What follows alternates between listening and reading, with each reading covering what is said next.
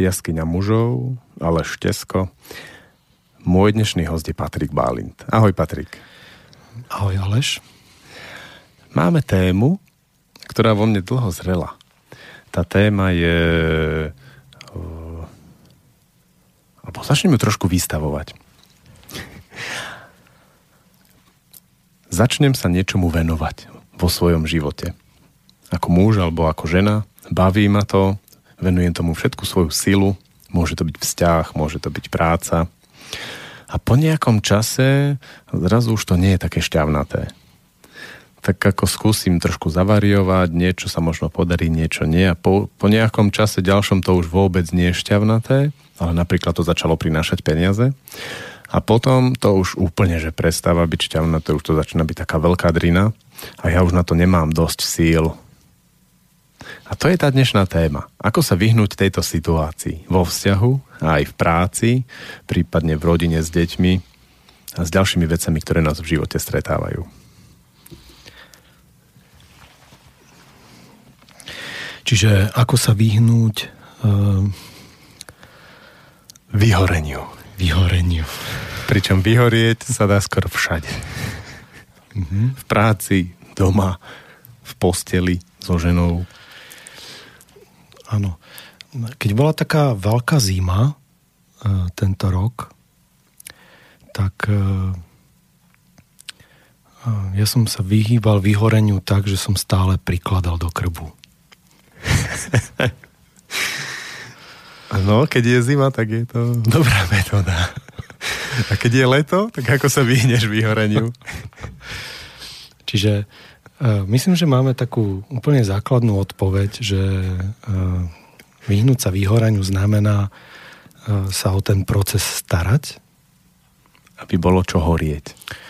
Áno, aby sme nevyhoreli a aby to vlastne nevyhaslo v nás.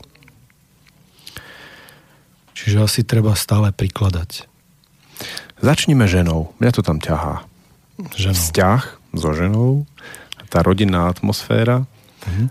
A nezačneme najprv deťmi? Deťmi. To je taká ťažká téma, lebo bo, že je tam vôbec niekedy zápal s tými deťmi. Najprv je to malé, nedá sa s tým nič, potom... Dobre, začneme pôrodom. Nie, myslel som... Porod je taká emotívna vec uh-huh. a po porode to dieťa je doma, každodenne treba tam meniť tie plienky, kričí to, neviem celkom s tým komunikovať. Neviem. Áno, áno, ty už chceš začať vlastne ako ne, nemajú by vyhorieť dospelí, tak si to myslel. Aha, ty si začal ako, nevyhor, ako nevyhorieť ako dieťa, hej? Áno, áno, áno. Tak poďme, to je to, poďme, poďme z toho tak ako chronologicky. Ako nevyhorieť ako uh, dieťa v brúšku. No, presne, to som sa chcel spýtať, že či vnímaš známky vyhorenia už aj tých prednarodených? Áno, áno, určite. Um, keďže robím uh, veľmi často prenatálnu terapiu, tak určite by som začal asi tam, pokiaľ máme hovoriť o vyhorení, tak uh, asi by som začal na tom začiatku, uh, kde okrem teda toho základného modelu, že mali by sme prikladať, keď nechceme, aby nám krb vyhorel. A v dnešnej dobe to nie je také jednoduché, lebo sa nám, aspoň ja to mám tak doma urobené, že keď sa zabudnem priložiť, tak sa zapne plyn a automat za mňa to urobí. A niekedy e, to možno tak je aj v živote, že sa nám zdá, že sa nám zapne nejaký automat a on to za nás spraví. Napríklad, že e, do ladničky niekto donesie jedlo. Alebo e, niekto povysáva alebo niečo. Čiže e, niekedy sa nám zdá, že sa to takto urobí a keď sa to náhodou neurobí, tak to niekto spraví. Nejaká štátna správa. Že to spraví správa. A, takže možno okrem tohto základného modelu, ktorú, ktorý asi platí, že treba prikladať, tak e, je množstvo ďalších vecí, o ktorých e, sa dá hovoriť vo vyhorení sa dá hovoriť asi o nich eh, pred narodením. Tak poďme vôbec prísť na to, aby náš taký dospelácky mozog poňal, že čo to je vlastne pre to dieťa, tá jeho naplňajúca činnosť v tom bruchu, čím ju vieme obmedziť a čo potom môže byť, že ono vyhorí už v tom bruchu. Mm-hmm. No, e, to nám možno pomôže e, taký pohľad na prírodu, lebo aj tam e, sa dá vyhorieť, aj keď v prírode sa to deje asi oveľa menej často ako u ľudí. Mm, ale ja keď napríklad pestujem rastlinky, čo teraz už sa vlastne začína, už sme v plnom prúde, v predpestovaní čili a rôzne takéto už na oknách sa to tam deje. Tak z tohto ja viem, že keď rastlinka napríklad nemá veľa slnka, tak je veľmi vysoká. Ona tak sa vytiahne, ale má veľmi, veľmi jemnočku stonku a väčšinou sa zlomí a nenarastie ďalej. Na druhej strane, keď má veľmi veľa slnka, tak zožltne a je taká, um, asi by sme mohli povedať, že spálená. Podobne to je, keď má veľa vody, málo vody. E, čiže myslím, že príroda nás učí, že e, pokiaľ nechceme vyhorieť, tak je e, potrebné, aby bolo akurát veci. Aby sme mali akurát. Že akurát slnka, akurát vody. A ten, kto pestuje čili, tak vie, že musí to byť naozaj presné, že toľko vatov musí mať tá žiarivka, keď má menej, tak je zle, keď má viac, tak je zle a toľko vody tam musí byť a vtedy toľko a vtedy toľko. Čiže asi tu platí heslo akurát, Podobne je to asi s tým krbom, keď dáme veľmi veľa, tak nám to vyhorí rýchlo a keď dáme málo, nemusí to začať horiť vôbec. Takže akurát. A e, čo to je akurát pre dieťa v brúšku, tak to je asi zaujímavá otázka, že čo je akurát. Ja sa veľmi často stretávam s tým, že keď je dieťa v brúšku, tak to vlastne žena by mala byť e, usmievavá, všetko by malo byť fajn, okolo by nej mali by pobehovať všetci tí služobníci a robiť jej všetko, čo je na očiach vidia. A vtedy vlastne to dieťa bude fajn. No a podľa toho prírodného zákonu, ktorú som teraz povedal, tak e, také dieťa bude vysoké, ale veľmi také tenké, až dokonca veľmi zlomiteľné. On má veľmi veľa slnka. Teda, pardon, že málo.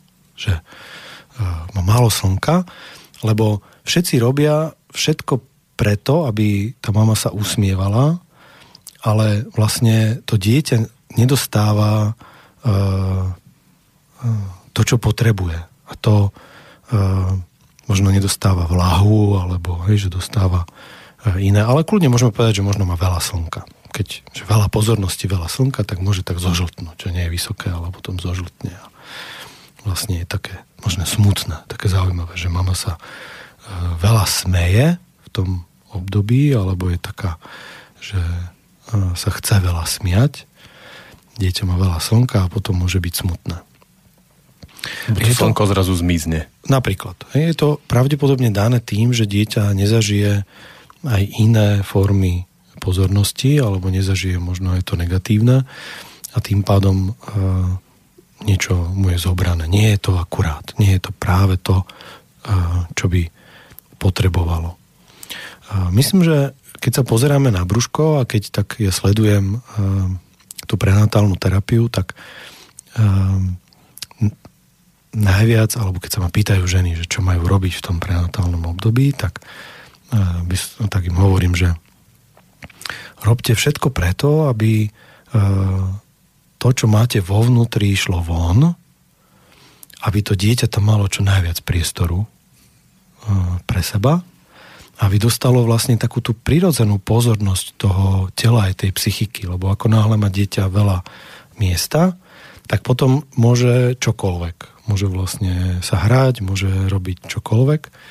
Čiže uh, ide o to, aby žena sa prejavovala. A ideálne, aby sa prejavovala aj pozitívne, aj negatívne.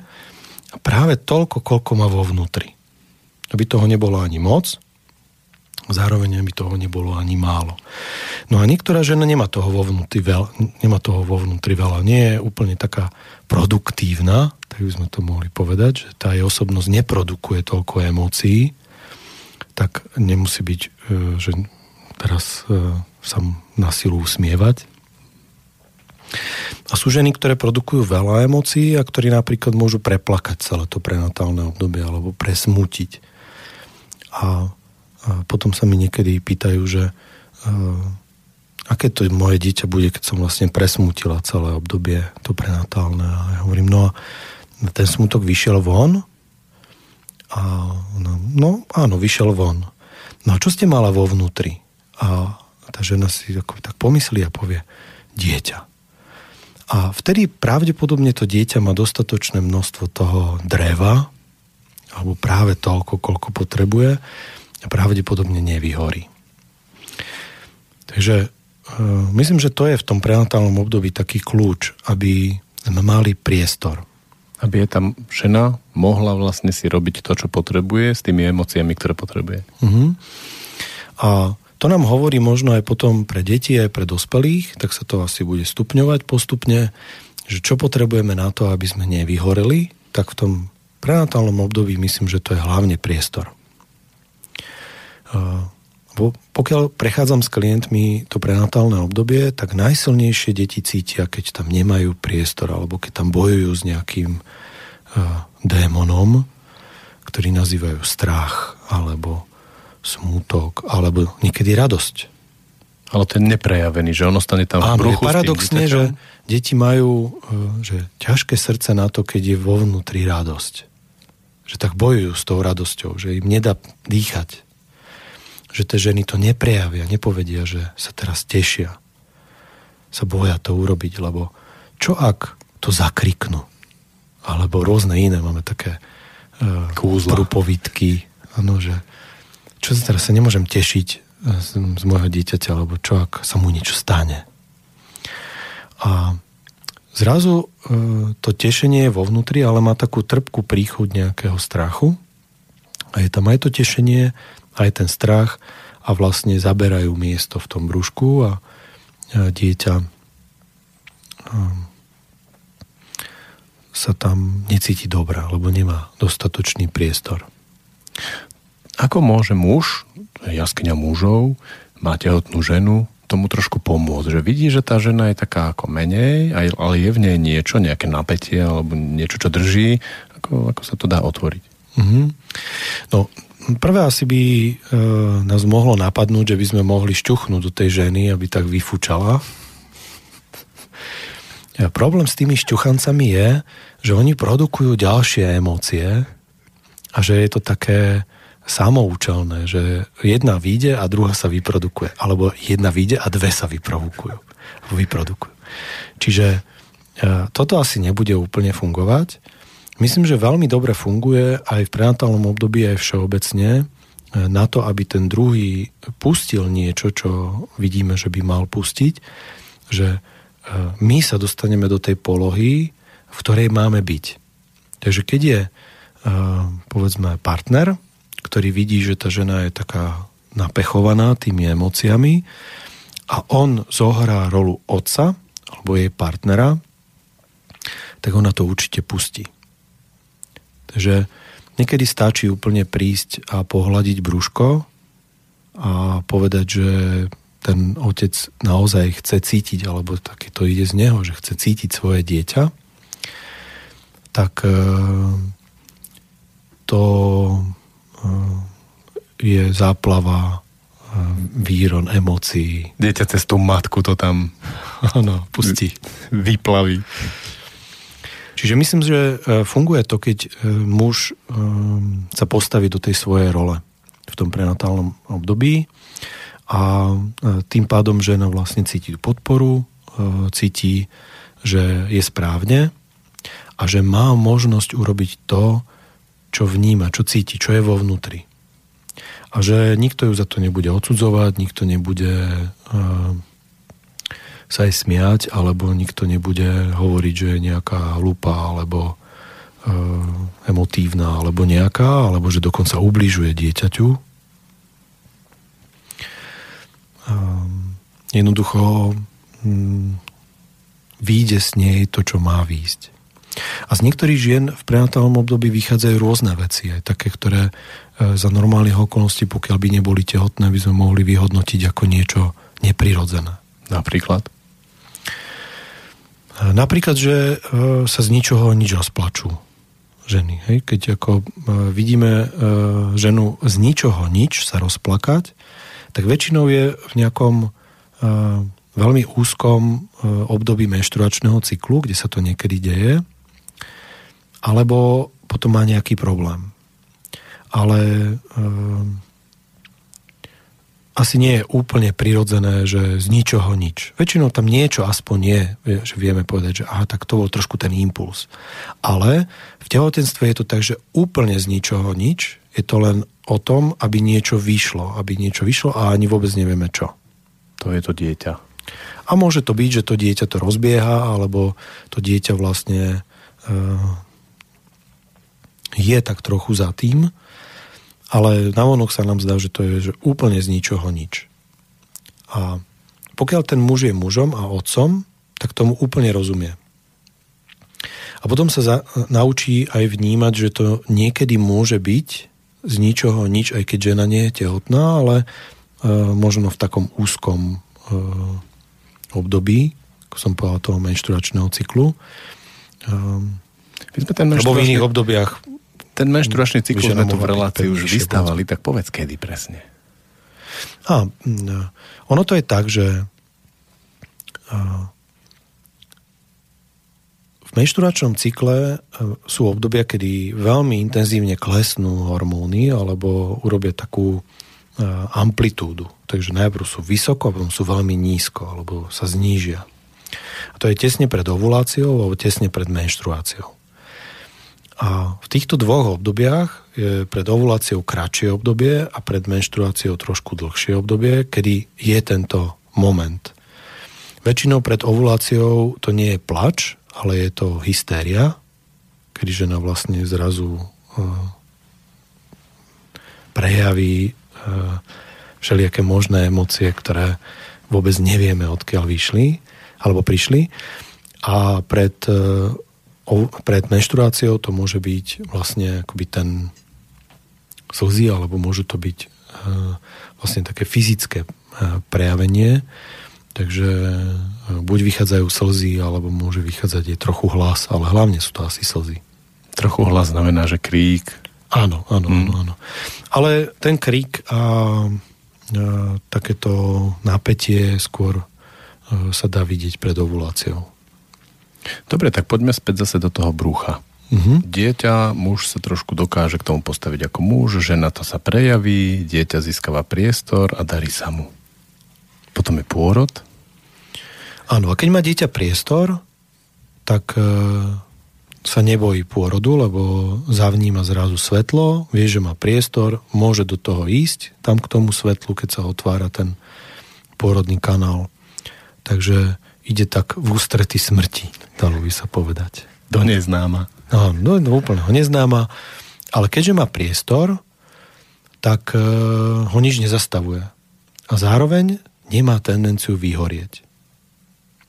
Ako náhle tam nemá priestor, ako náhle tam niekto zasahuje a nejak e, blokuje niektoré veci, či už je to mama, otec, alebo povedzme nejaký pôrodník, alebo niekto, tak to vyhorenie môže byť, lebo dieťa sa zrazu musí začať snažiť. A tu už máme takú druhú vec, ktorá asi súvisí s vyhorením a to je, že sa začneme snažiť.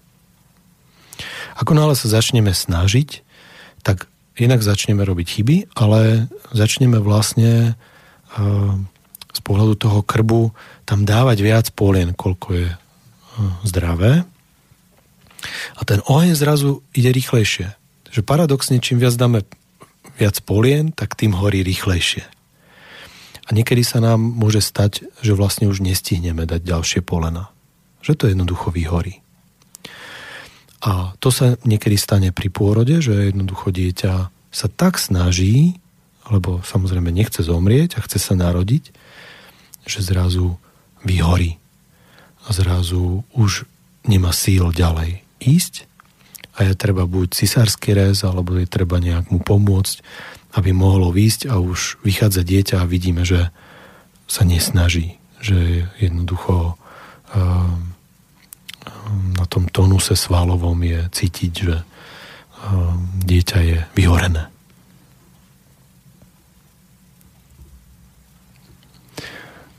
Dieťa nám rastie, my sme rodičia a teraz tiež sme stále v tej rovine toho, že ako môže to dieťa, ako môžeme pomôcť tomu dieťaťu nájsť svoje sily, keď sa prestane snažiť a naopak e, kedy vlastne ustúpi, lebo ono sa snaží a robí tie veci dobre. Mm-hmm. Ja myslím, že uh, dieťa čím je menšie, tak tým viac vie, čo má robiť. Čím sme väčší, tak tým vieme menej. To je taký paradox, že keď sa pozeráme na dieťa a pozorujeme ho v prvom mesiaci, druhom mesiaci, treťom mesiaci, úplne presne vieme, dokonca keď ho pozorujeme, tak e, niekedy úplne presne vieme, čo urobí zajtra. Vieme, že dieťa to presne vie, čo má spraviť. Vie, že má spojiť ruky, vie, že sa má otočiť, vie, že e, musí dať kolena pod seba a keď vynecha jednu z tých vecí, tak sa mu nepodarí postaviť.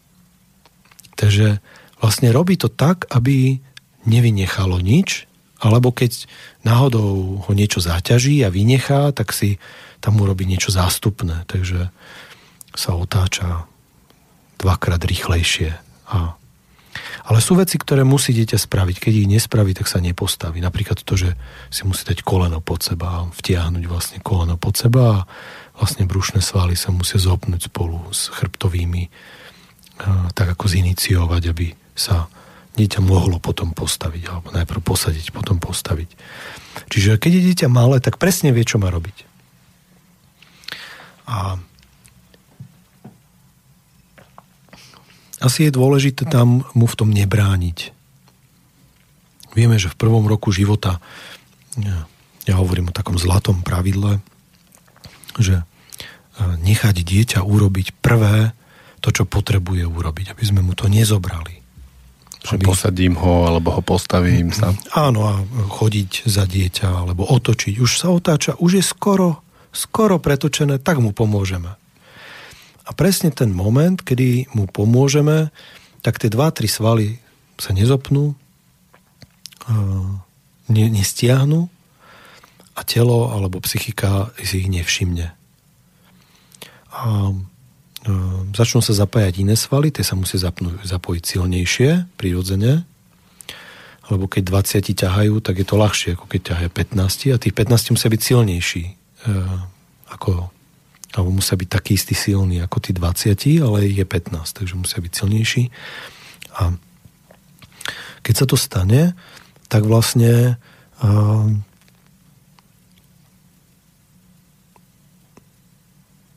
máme, alebo je nutné, aby uh, tie svaly uh, sme viac používali, alebo boli, uh, chodili sme viac do fitka.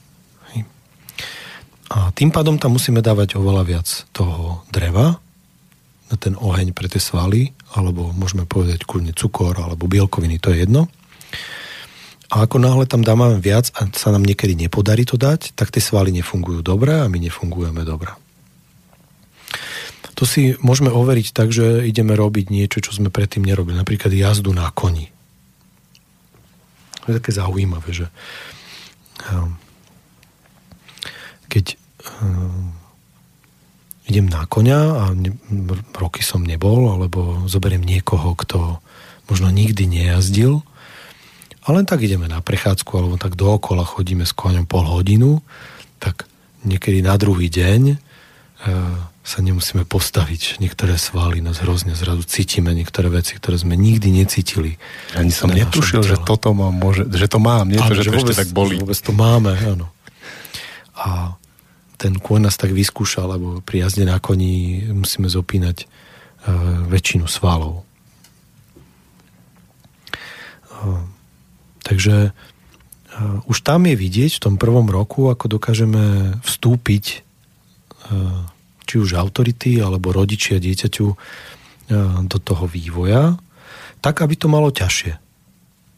A zase sme, sme pri takom paradoxe, že pomáhame dieťaťu a ono to má potom ťažšie. Čiže také ako trošku odporúčanie je nechať to na dieťa. Áno, a myslím, že to platí všeobecne, že keď sa dostaneme do nejakého procesu, tak by sme ho nemali tlačiť. Ako náhle ho tlačíme, tak on uh, má potom tendenciu tlačiť späť a, a musíme prikladať oveľa viac z toho dreva a potom to vyhorenie je oveľa intenzívnejšie alebo oveľa pravdepodobnejšie. Teraz si tak ako premostil už aj do budúcna. Áno, už som sa dostal trochu až do dospelosti niekde. Skoro aj cez pubertu.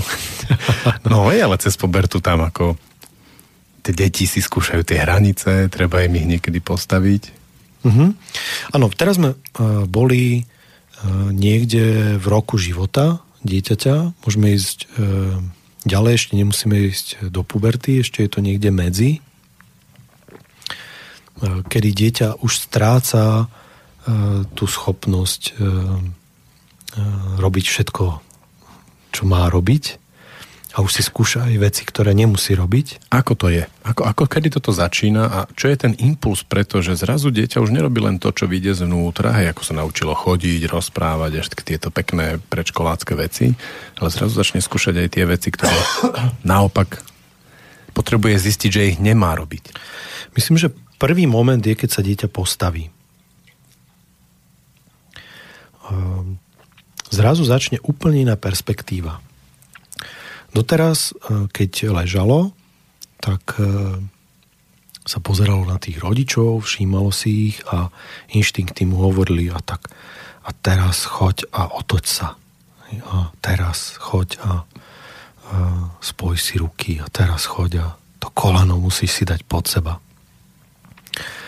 A to bola taká veľmi silná práca, veľmi jasná práca, E, ktorá bola veľmi čistá. Pokiaľ malo dieťa priestor a e, nikto do toho nezasahoval, tak ten, to vyhorenie tam vôbec nepripadalo do úvahy. Dieťa si to robilo a vlastne fungovalo. A teraz sa postaví a začne to vidieť úplne z inej perspektívy, lebo zrazu sa zapojí medzi tých všetkých, ktorí sú okolo. Predtým to bol mimozemšťan, nikto iný tak nebol, že by ležal, všetci chodia, stoja, niečo robia. Iné ako to dieťa. A teraz zrazu sa stalo homo sapiens, plno, sapiens. plnohodnotným človekom. A nastáva taký moment, čo už bol aj predtým určite, ale bol trošku inak postavený, že to dieťa príjmalo tie veci e, zvonku tak e, priamo. A teraz už začína aj premýšľať nad tým, že tak a to ja som tu medzi týmito a mám robiť to všetko smiešne, čo robia aj tí ostatní. A mnohé veci sú smiešne. Keď idem s klientmi do detstva a do toho obdobia, kedy sa deti postavia, tak mnoho z nich hovorí, že im to je strašne smiešne. Že čo robia tí ostatní, že tak behajú stále. A stále niečo otvárajú a zatvárajú. A stále niečo odbalujú a zabalujú tak z našej perspektívy je to úplne prirodzené, ale keď e, sa pozrieme očami dieťaťa, ktoré, e, pre ktoré e, to je naozaj mnoho tých úkonov, ktorí robia tí, čo stoja, také nepodstatné, neefektívne. Pamätám si na klienta, ktorý hovoril, mama, aby mi pripravila mlieko, urobí asi 2,5 kilometra behu. Že nabeha sa, raz ide, e, ide 12 krát do, do latničky, 15 krát k e, vode, 7 krát k sporáku. Tak to, to počítal, taký matematik. A, a že ona to robí veľmi smiešne. A, tam je to také smiešne a zrazu ale postupne sa to stáva také, že aha, tak toto smiešné asi budem musieť robiť aj ja. Lebo keď to robiť nebudem, tak e, sa mi budú všetci smiať. Budem aj ja smiešný. ale, ale pre tých ostatných. Áno. Áno. Takže e, musím to robiť. Hej, že ročné dieťa tak chodí a vytešuje sa najviac toho, ako beha. Hej, možno si videl niekedy dieťa, ktoré prvýkrát v živote beha, tak to je, že najšťastnejší výraz, aký som kedy videl, že prvýkrát beží. Ono nebehá, že by niekde behalo, ono behá. Beží, áno, beží, a, lebo... A je tam v sebe. Beží, no, áno. Ako ja na snowboarde. Áno, áno, alebo keď robíme niečo prvýkrát a nás to naozaj baví, že teraz sme zistili, že to je presne tá vec. Hej, snowboard, alebo... Uh, Paragliding.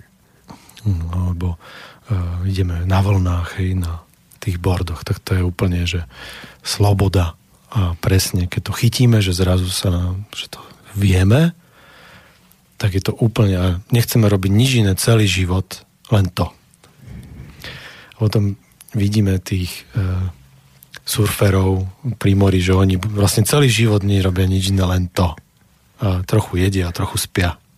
Teraz sa otvoria oči a už idú na tú vlnu. Tak to chvíľu robí dieťa, e, úplne čisto, robí len to, čo je treba, ešte chvíľku, ale potom prejde na tie veci, že začne robiť tie veci trošku zložitejšie.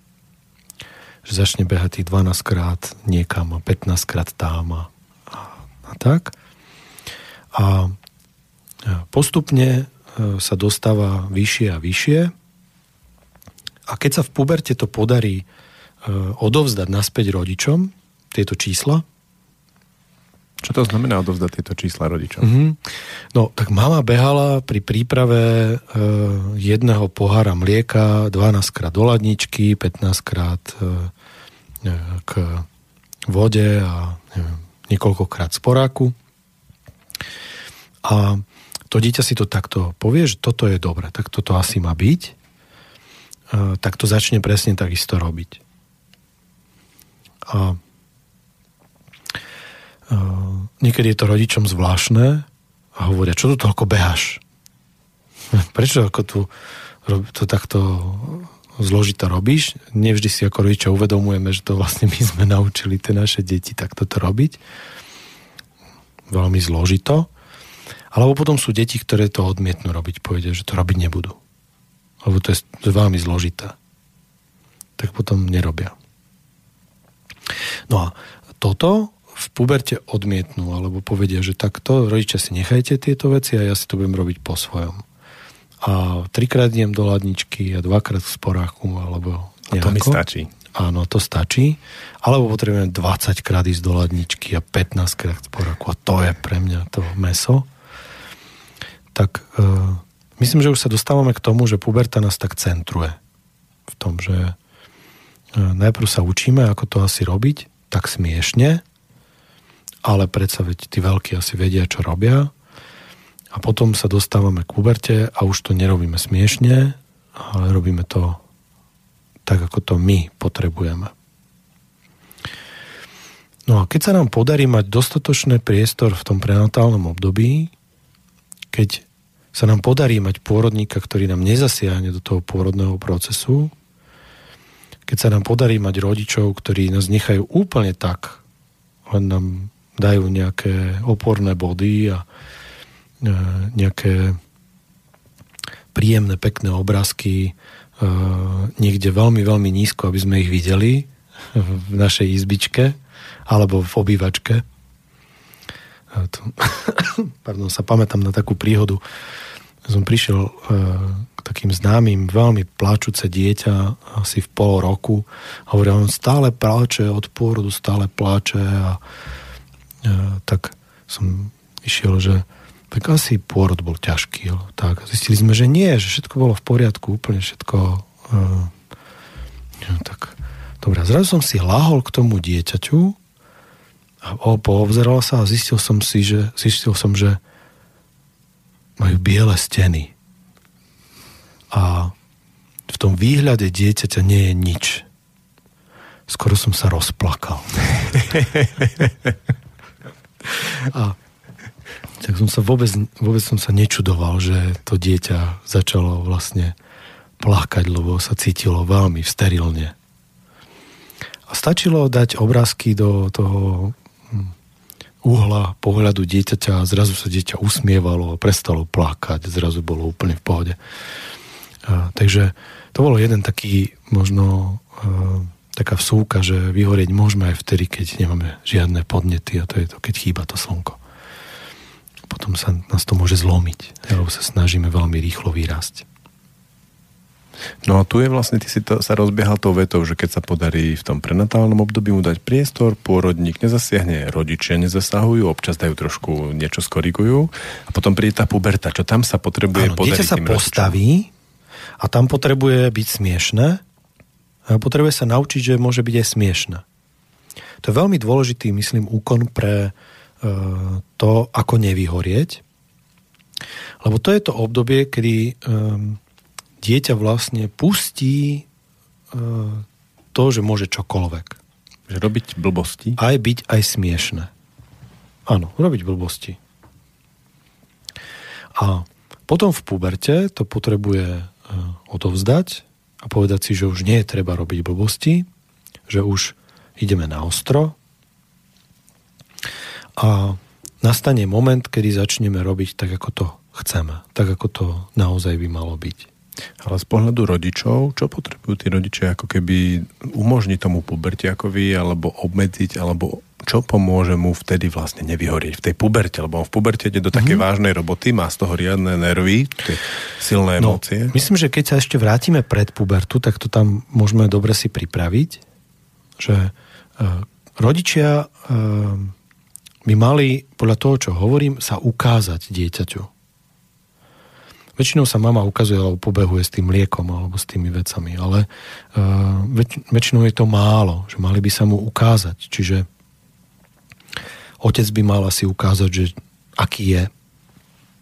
Mama by mala ukázať, aká je. A ideálne v rôznych polohách. A najlepší ukazovateľ toho, že to robí, robia rodičia dobré, že sa deti začnú strašne smiať. Že to je naozaj smiešne že im to prípada veľmi smiešné a vtedy, keď dokážeme dieťa rozosmiať, tak si myslím v tom období teda, medzi jedným rokom a tou pubertou, že vtedy sme dobrí rodičia. že naozaj dokážeme uh, robiť veci smiešne alebo autenticky. A preto dieťa to tak naozaj môže byť. Ono to tak vníma, že zrazu rodič robí niečo veľmi neefektívne, veľmi problematicky a dieťa sa tak chichúňa a čím viac sa chichúňa, tak tým je to lepšie. No hej, ale puberta je potom o tom, že zrazu z toho, že to bolo smiešné, je to trápne. Tak. A teraz príde moment, kedy ten, to dieťa povie, že tak s týmto človekom ja nechcem mať nič spoločné to je ako niekto, koho nechcem vidieť, 10 krokov od neho, za ním, pred ním, to je jedno.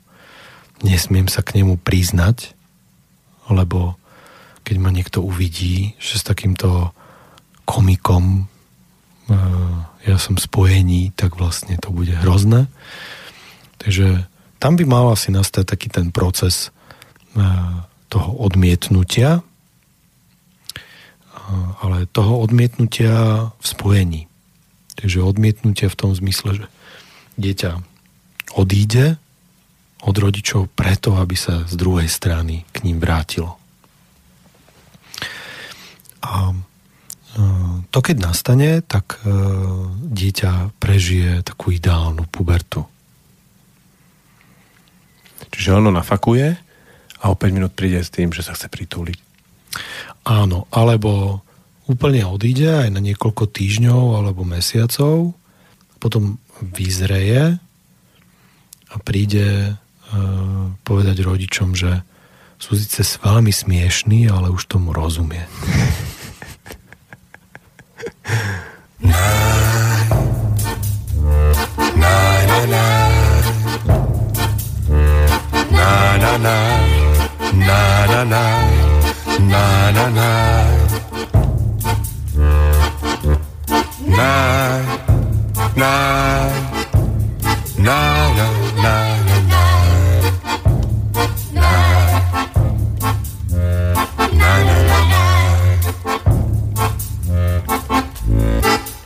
milionů srdcí vyletělo komínem.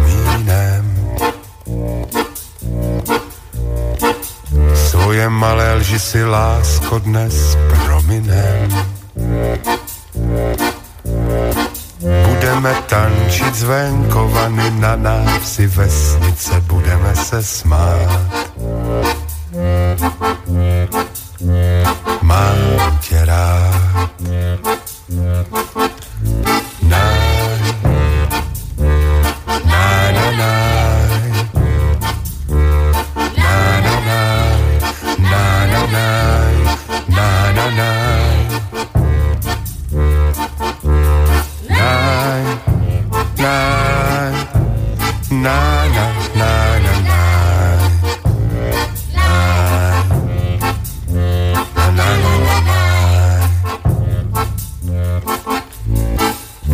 Láska je nenávist a nenávist je láska. Jedeme na veselku, kočí byčem práská. V červené sametové halence podobáš se Evě i Marii. Dneska mě zabíjí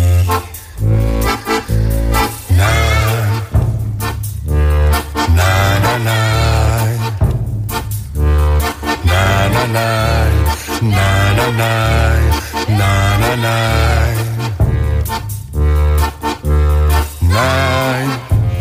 Nine, nine, nine, nine, nine.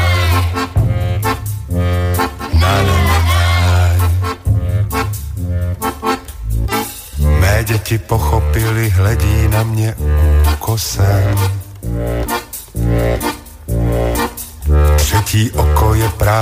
prostor nad nosem. Bámbu se klidně opil levným balkánským likérem a teď vyspává. Jinak to smysl nedává. Na, na, na, na. nine, nine, nine, nine, nine, nine,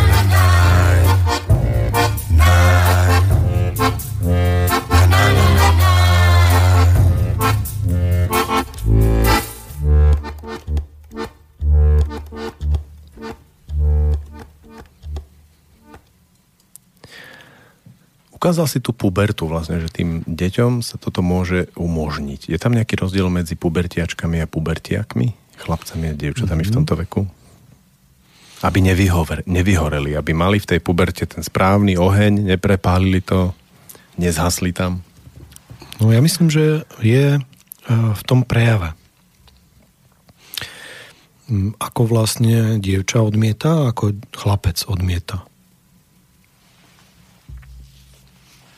A keď chlapec povie mame alebo otcovi, že ich nenávidí, tak niekedy mu to mm, viac umožníme, ako keď to urobí dievča. Zdá sa nám, že dievčata by nemali také byť. Nenávistné. Áno, také, že silové alebo niečo podobné. Možno je to už z minulosti dané, kde ženy veľmi vedeli pracovať, aj vedia pracovať s emóciami a e, môžeme mať taký strach z toho, že e, tá žena zrazu tie emócie dokáže použiť a dokáže potom manipulovať.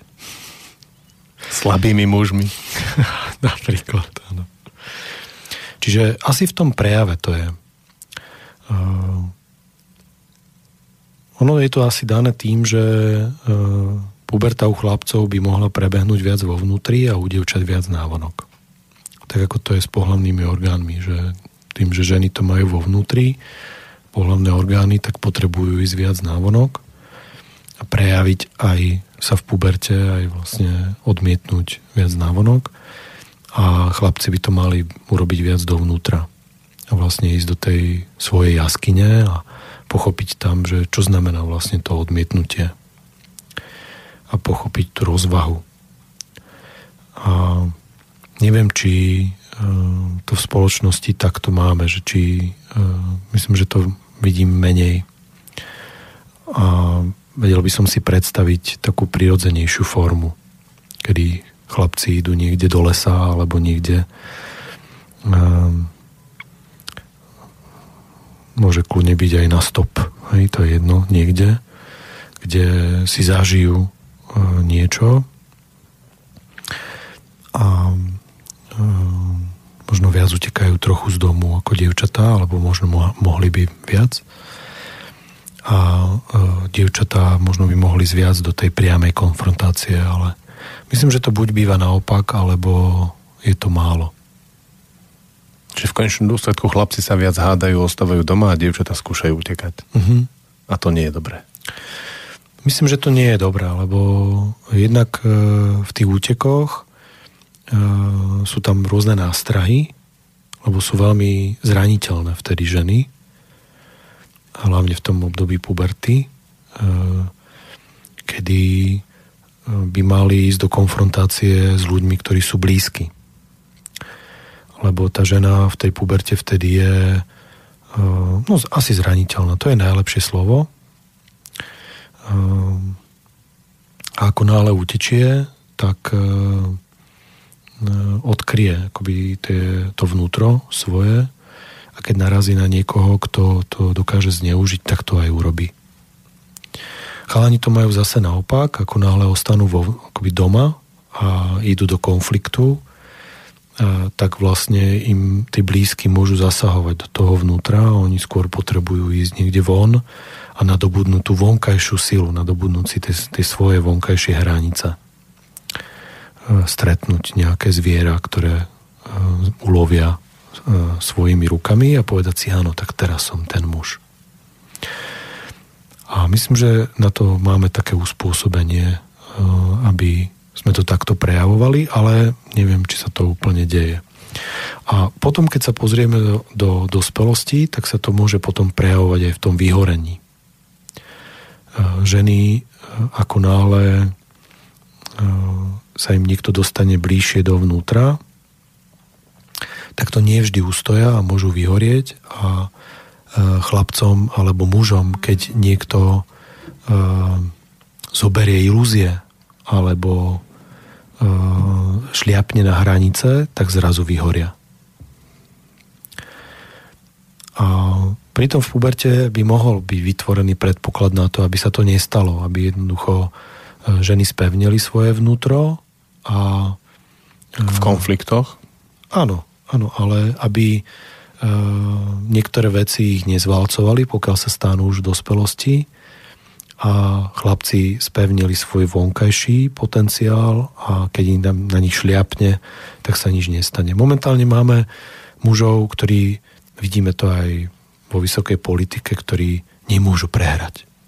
Lebo keď prehrajú, tak všetko spadne. A pokiaľ je to takto buď alebo nastavené, tak naozaj potom môže všetko spadnúť. Keď prehrajú. musia byť riadne bitkári, aby nikdy neprehrali. No ono to práve nejde, ale uh, môže to stať veľmi, veľmi veľa síl a veľmi veľa tých polienok, aby sa to udialo a chvíľu 10 rokov, 15 rokov sa to dá ale zrazu dojde les. Hm. Už nemáme žiadne drevo a vtedy nastáva to vyhorenie. No dobre, tak poďme na dospelých ľudí. Uh-huh. Muž, žena a poďme do toho vzťahu. Uh-huh. ako to urobiť, lebo vzťah, on na začiatku je taký sladký, taký, ako ja to volám, že demo, demo verzia na to, čo môžeme mať, keď sa budeme, keď k tomu vzťahu pristúpime správne, potom trvácne a tak vo väčšej miere. Čiže je to také za málo roboty, veľa sladkostí, veľa takých príjemných vecí a potom zrazu to začne to tak meniť. Trochu to pripomína to prenatálne obdobie, že? Vlastne len tak si hovieme. A všetko chodí A všetko chodí. A potom sa treba narodiť v tom vzťahu no. a nevyhasnúť. A myslím, že v prvom rade e, treba si v tom vzťahu urobiť priestor. A nevždy na začiatku sa to deje. Že si urobíme priestor v tom vzťahu, alebo niekedy sa to deje, že jeden si urobí priestor. Že jeden tak si povie tak, toto teraz tu budeme bývať, toto budeme robiť, ja mám rád tie hory, tak každú sobotu pôjdeme na hory. A ten jeden sa teší, že všetko mu vychádza, a ten druhý sa teší, lebo ten druhý sa teší. Takže je to také milé a príjemné. Urobiť niekoho šťastným. Áno, je to úplne super. Nie mňa, jeho. Áno. Čiže myslím, že v prvom rade na tom začiatku je potrebné, aby vznikol priestor pre oboch. Aby obidvaja sa tam naozaj mohli cítiť dobre. A má to také úskaly, lebo oni sa tam cítia dobre Všetko chodí, jedlo chodí, láska chodí, všetko chodí. Hormóny chodia. Sex paráda. Áno, všetko funguje, ale nemusíme si všimnúť, že v tom priestore, tak ako v tom brúšku, e, je málo priestoru. Všetko chodí, ale priestoru je málo. E, že um, si tak možno buď jeden z nich uzurpuje nejaký priestor, alebo sa žiaden nevytvára. Vlastne neprúdia tie emócie, neprúdia informácie. Prečo si mi nepovedal, že máš ženu? A dve alebo, deti. že si alkoholik. Alebo že no, niečo nie sme úplne zvyknutí, myslím, v našej spoločnosti vyložiť karty na stôl na tom začiatku. Príznať veci. Myslím nielen voči tomu druhému, ale aj voči sám sebe. Že mám 72 a táto 18-ročná blondína je úplne pre mňa.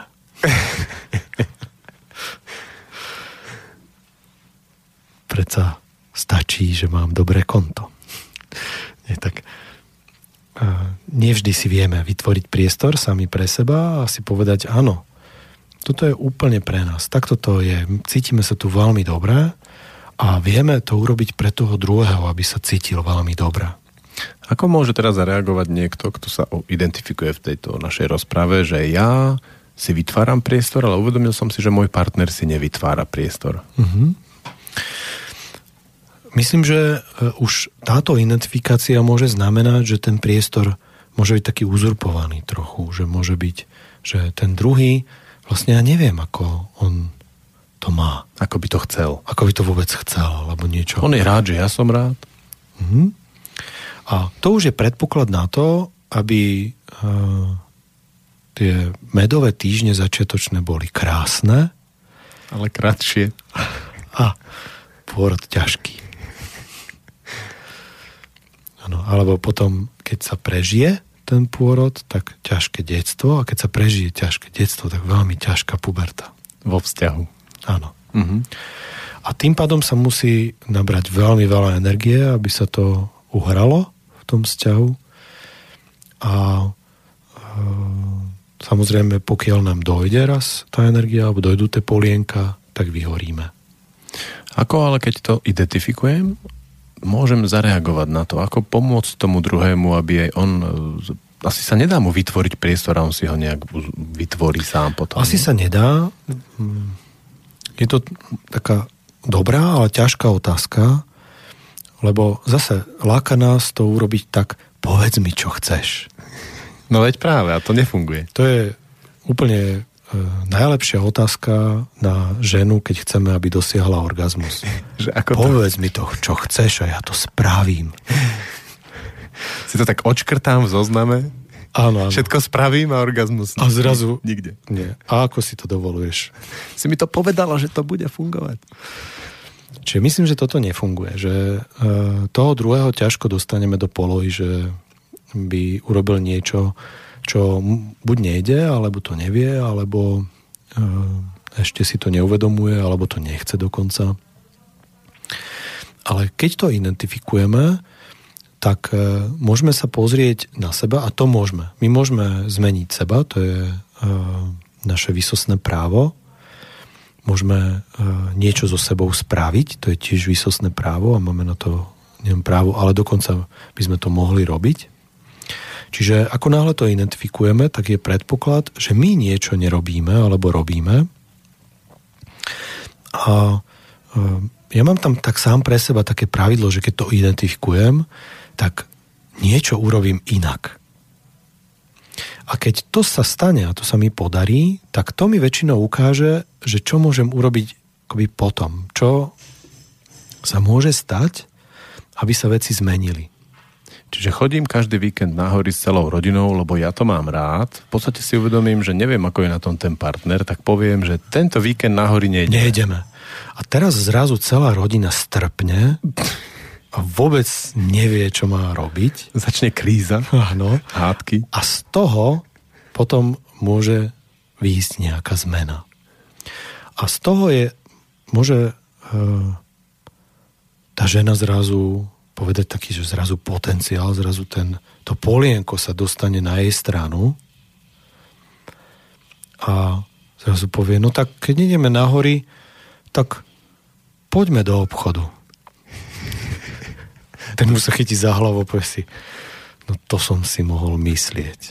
Na horách by mi bolo tak dobre. no. Aj celej rodine. Ale tak môže zaťať zuby a ide do obchodu s tou ženou a zrazu vidí, že je šťastná. A e, potom nastane moment, kedy ten muž si sadne s tou ženou a povie si tak, ja chcem chodiť na hory, ty chceš chodiť do toho obchodu, čo s tým spravíme? A je možné, že prídu na niečo, čo bude pre oboch veľmi zaujímavé, lebo zrazu tam začnú hľadať nejaký prienik a pre vzťah a pre možno vyhorenie alebo nevyhorenie vzťahu je veľmi dôležité, aby bol nejaký prienik. Ale aby to nebolo, aby to bol prienik, aby to nebolo vojdeš jed... do môjho, do môjho. Áno, jedna gula, ale aby to bol prienik. Takže keď to uh, možno poviem tak rýchlo, takže raz ideme do obchodu, raz ideme na hory, ale raz budeme len tak sedieť a pozerať sa do očí. Lebo to je zaujímavé. Pre muža možno je zaujímavé ísť na hory a tak sa zamyslieť sám za sebou a pre ženu ísť nakupovať a zrazu tak sa zastaviť v tom krásnom oblečení v tom nejakom obchode a zrazu tak sa ten čas zastaví. A to možno prídu na to, že to je to, čo ich láka. Aj tam jedného, aj tam druhého. A je možné, že zistia, že vedia to urobiť tak, ako zastaviť čas aj spolu. A keď sa to podarí, tak to priniesie nejakú pridanú hodnotu do toho vzťahu a zrazu tam je priestor, zrazu je tam niečo, čo ich obidvoch baví a E, tú energiu tam už netreba pridávať, lebo vychádza zo samotného vzťahu.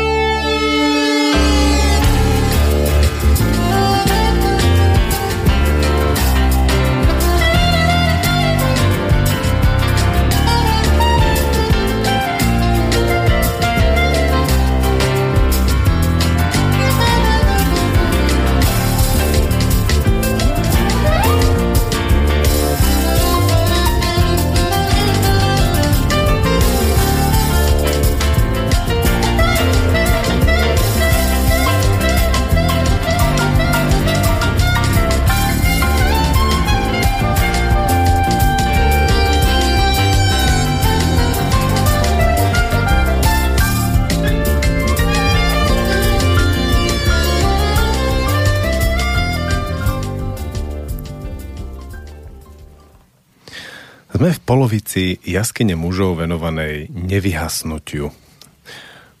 Uh, dali sme si taký, taký teoretický background okolo toho v rôznom veku, ako nevyhasnúť, prípadne ako pomôcť vlastným deťom nevyhasnúť, partnerovi. A teraz by sme mohli ísť do rôznych zaujímavých technológií nevyhasnutia. Lebo ja viem, že ty si v tom dobrý a robíš rôzne zaujímavé veci ktoré by som postupne rád vyťahoval a ty si k ním dal také hľady. Technológie. Aj sa blíži vlastne tá časť, tá jar, tá je taká ako dobrá na tieto uh-huh. technológie. Prečo práve jar? Teraz asi narážaš na hladovku. Napríklad. Uh-huh. No, Začnem zase trošku skôr asi, pri tom nevyhasnutí alebo vyhasnutí, alebo pri tom, ako si myslím, že to robí príroda. Um, ešte by som rád to taký ako vhľad, čo ma teraz napadlo, že to je vlastne ísť naopak. Neprikladať tie polienka. A ako môže neprikladať polienka pomôcť tomu ohňu? Uh-huh. Uh-huh. Ono je to tak, že uh, keď si vytvoríme ohnisko, tak e, je niekde moment, ja to poznám e, nad ránom, ten moment, len večer musím e, naložiť presne toľko dreva, koľko, aby ten moment nastal, že on vlastne je tesne pred vyhasnutím a tam priložím polienko a on úplne zblkne. A myslím, že je to dané tým, že on vyhasína ten oheň, ale tak to okolie kumuluje e, to teplo a niekde aj v tom ohni je niečo, čo sa dotýka samej podstaty e, vyhasnutia alebo takej smrti. A ten oheň nechce zomrieť. A on tesne predtým, keď na ňo položíme polienko pred tou smrťou, tak on znova ožije. A to je fascinujúci moment, kedy ja otvorím krp, nevidím nič, ale viem, že položím polienko, zavriem krp a za pol hodiny tam bude, alebo za niekoľko minút bude horieť. A myslím, že tento fenomén funguje v prírode veľmi dobre, že príroda je nastavená na tie prírodzené cykly, kde jeden, jedno obdobie vyvrcholí v živote a je úplne na takom vrchole života a je tak, že funkčne a potom zrazu umiera a tesne pred tou smrťou urobí niečo, čo je nepredvídateľné, fascinujúce, ale to zabezpečí život ďalší. Hej. Meď, medveď sa uloží k zimnému spánku. Čo to je úplne veľmi zaujímavé, že miesto toho, aby tú jesennú, e, to, čo tam nabral, tie, je to jedlo a to všetko, aby si v zime užíval a tancoval po lese na jachte. Alebo No teraz ten obraz skús do našich životov, kde ja cítim, že trošku začínam vyhasínať a teraz prečo by som, ako to súvisí s tou hladovkou, mm-hmm. ktorú ty robíš? No, väčšinou je to tak, že uh, my e, nadobudneme život, povedzme, v živote to tak býva okolo 40 že uh, zrazu sa nám darí, veci idú, nadobudli sme, máme vysokú školu, alebo máme firmu, alebo máme dobrú prácu, alebo niečo podobné. A teraz si kúpime jachtu. A zrazu si neuvedomujeme, že musíme ešte viac sa snažiť, lebo ona potrebuje platiť poplatky a rôzne takéto. A zrazu si neuvedomujeme, že uh, tých polienok tam musíme priložiť viac a aby to, čo sme nadobudli, mohlo fungovať a môžeme veľmi, veľmi rýchlo vyhorieť. Alebo na druhej strane, tak sa pozastavíme,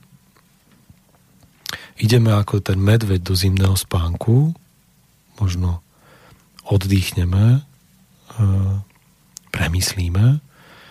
A môžeme zase v plnej sile nadobudnúť alebo ísť do niečoho ďalšieho. A takto myslím funguje prirodzene príroda,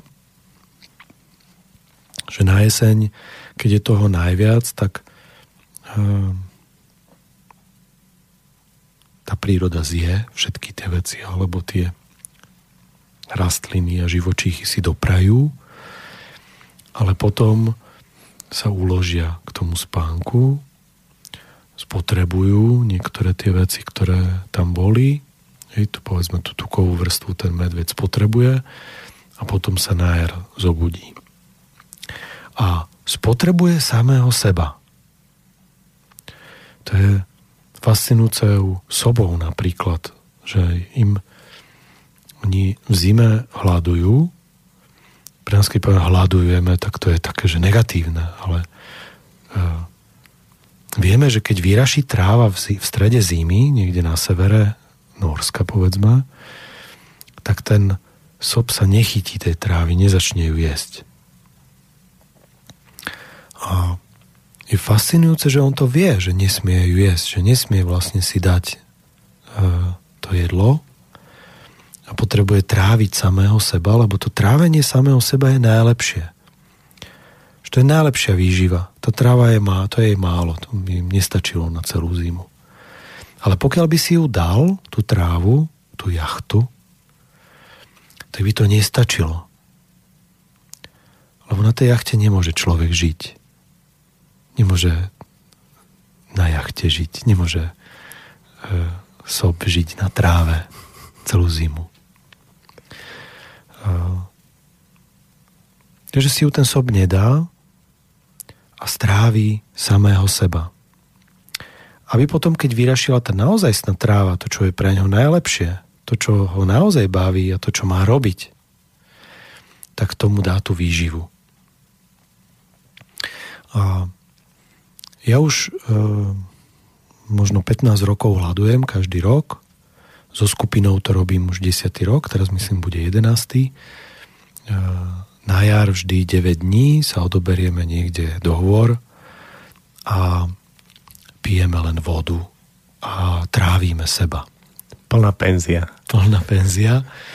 Toho, čo sme za ten rok e, do seba dostali, je to perfektná spätná väzba. Ja sa pamätám, že jeden rok som si dával také tie biele čipsy. Dodnes neviem, prečo som to robil. Ale nejak sa mi to udialo. Až tak, že som si dával niekedy skoro, že každý deň. Veľmi mi to chutilo. Ten taký škrop. Možno som bol škrop. A trošku pripálený. Možno som mal také obdobie. Už neviem úplne prečo, tak to ma tak napadlo, že a možno to tak bolo, ale každopádne som mi to tam to ťahalo a potom som zistil, že čo je to byť škrop. Celých tých 9 dní som to mal v ústach, vracalo sa to samozrejme naspäť, telo to vylúčovalo, lebo to nechcelo, vôbec s tým nechcel, nechcelo mať nič spoločné, tak to vychádzalo všetkými otvormi. Počas tej hladovky, hej? A počas tej hladovky som tu chuť mal stokrát silnejšiu v ústach a telo mi dalo najavo, že tak toto nie. Ty nemôžeš byť škrob. A odtedy si potom škrobe nesiahol, predpokladám. Nie stokrát silnejšia chuť tejto. Sem tam idem okolo uh, takého pultu, kde sú tie biele čipsy a vždy sa tak zlaknem. vždy tak idem, že aha, to je také, že na nejakú párty, tak niekedy zabudnem, že keď berieme niečo, aby sme mali niečo doma, tak idem tak potom siahnuť a ruka sa mi zatrasie, v ústach sa uh, objaví... Nevoľno. Objaví taký taká mierna pachuť a ja zistujem, že aha, tak to nie, toto, toto nepotrebujem. Takže toto sa deje e, počas hľadovania, kedy e, stravujeme e, tie naše tela a vlastne aj tak resetujeme e, tú našu, našu osobnosť, aj naše telo a dostávame sa bližšie k tej smrti. Dostávame sa vlastne bližšie k tomu neživotu a e, to je niečo podobné ako ráno, keď už skoro vyhasí na ten krp a my potom na, niekto na 10. deň, niekto na 30. každý, kto si to predlží, ja si to sem tam predlžujem, každý rok cítim, že koľko by som asi potreboval, tak si dávam niekedy viac e, dní ako 9 a raz to ale e, končí tým, že tam dám to polienko a zrazu ten oheň horí nejak inak. Je taký uh, hlbší alebo je taký uh, zaujímavejší uh, alebo sa tak začína od znova. Takže myslím, že toto je jedna z takých možností, ako uh, prirodzene nevyhorieť, že cieľene ísť vyhorieť. ísť proti. Až po hranicu zahasnutia. Áno, áno. A tam mm-hmm. uh, určite treba nájsť uh, tú hranicu toho, kedy je dosť. A uh, pre niekoho je dosť aj menej. Nemusí ísť až úplne na hranicu. Uh, pamätám si na naše deti, ktoré samozrejme, keď už som, neviem, koľky 7, 8 rok hľadoval, tak sa ich to neminulo a pýtali sa a tak a pamätám si na dceru, ktorá povedala, dneska mám hladovku. A za hodinu si vypýtala chlebík a povedala, no a už som skončila hladovku. to som sa chcel spýtať, keď proste amatér hladovkár do, do toho vošiel, že kedy rozliší len to vábenie to vábenie a kedy naozaj je, že dosť. Mm-hmm. Že kedy začať myslím, jesť. myslím, že hladovka je tak prírodzená pre naše telo, že keď nerobíme naozaj veľké hlúposti, tak uh, nám to telo presne povie. Ty si ale hovoril, že zaujímavé veci začínajú až po štvrtom dni je hladovky. Do, tre, do tretieho dňa, pokiaľ vylúčime stravu a pijeme len vodu, tak je to také očistné niečo zažijeme, ale zastaví sa nám trávenie až na tretí alebo štvrtý deň a vtedy začneme stravovať seba a vtedy hrízneme, kusneme do seba a tým pádom privoláme smrť. Samozrejme, že keď si zahryzneme do nohy, tak smrť je pri nás okamžite. Aha, tu sa niečo deje, tu idú zomierať. A to, keď príde smrť, tak ona príde presne s tým momentom tej očisty, presne s tým momentom toho posilnenia života a e, pokiaľ nepokračujeme v tom až tak, že by sme mohli zomrieť, čo je pre niekoho 70 dní, pre niekoho 90, pre niekoho 120, podľa toho, koľko má na trávenie v sebe. Ľudia, ktorí majú povedzme nejaké rakoviny, tak tie sú dosť e, výživné, takže na tých dokážu ísť veľmi, veľmi dlho. Samozrejme, e, Rusi napríklad s tým majú veľmi dobré skúsenosti, e, kde liečia rôzne choroby hladovkou, ale chcel som skôr povedať, že môže to byť rôzne dlho, podľa toho, ako to trávime, ale my nepotrebujeme ísť, aby tá smrť prišla až niekde na hranu. Nám stačí, že príde. Čiže e, dalo by sa povedať, že stačí 5 dní na to, aby sme zažili taký ten prerod. To odhryznutie. Áno. A e, ja robím e, tú 9 dňovku preto, lebo sa mi osvedčila v tom zmysle, že jeden deň sa začína takou prípravou a jeden deň sa končí takou prípravou zase na jedlo, či jeden deň na hlad a na druhý deň na jedlo, alebo posledný.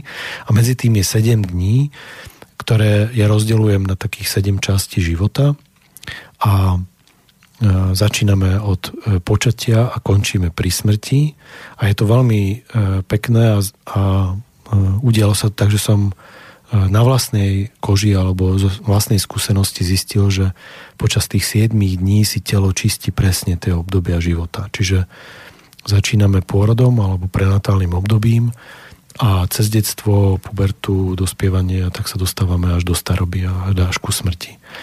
A keď to e, prejdeme, tak naozaj väčšina z ľudí si presne v dňoch e, tých hladovkových čistí mentálne aj fyzické Um, veci zo svojho života a presne na povedzme tretí deň ľudia cítia tetra, tetracyklín, ktorý brali niekedy uh, v detstve alebo v škole a presne v puberte začínajú také rôzne myšlienky a rôzne veci, ktoré sa čistia a vyplavujú a tak. Čiže uh, má to taký svoj účel, ale v zásade by sme mohli povedať, že 5 dní by nám mohlo stačiť na to, aby sme E, sa dotkli tej smrti a um, tak um,